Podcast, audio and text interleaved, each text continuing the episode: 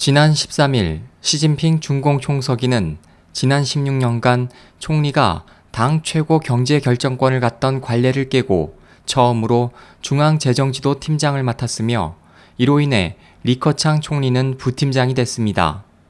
중국 관영 언론에 따르면 시 총서기는 13일 중공 중앙재정지도 팀장 자격으로 이 팀의 제6차 회의를 주재했으며 뉴스는 지난 5차 회의까지는 관련 내용을 보도하지 않았으나 이번 회의는 톰 뉴스로 보도했으며 신화사도 1,500자에 달하는 기사를 게재했습니다. 보도는 이번 회의에 리커창 재정부팀장, 장가오리 국무원 부총리 등 재정팀 구성원들이 특별히 참석했으며 구체적인 팀 구성원 명단은 발표되지 않았다고 전했습니다.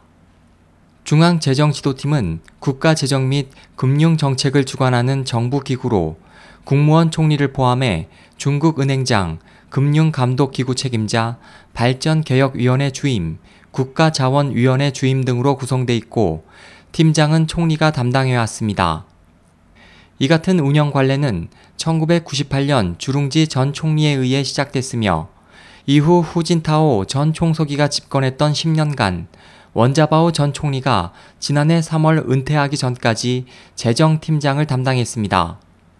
시 총서기는 중공중앙총서기, 국가주석, 중앙군사위 주석 외에 중앙전면심화개혁지도팀장, 중앙외교 및 국가안전사업 지도팀장, 중앙대만문제지도팀장, 중앙국가안전위원회 주석, 중앙네트워크 보안 및 정보화 팀장, 중앙군위 심화 국방 및 군대 개혁 지도팀장, 중앙재정 지도팀장 등 무려 10개 직책을 맡게 됐습니다.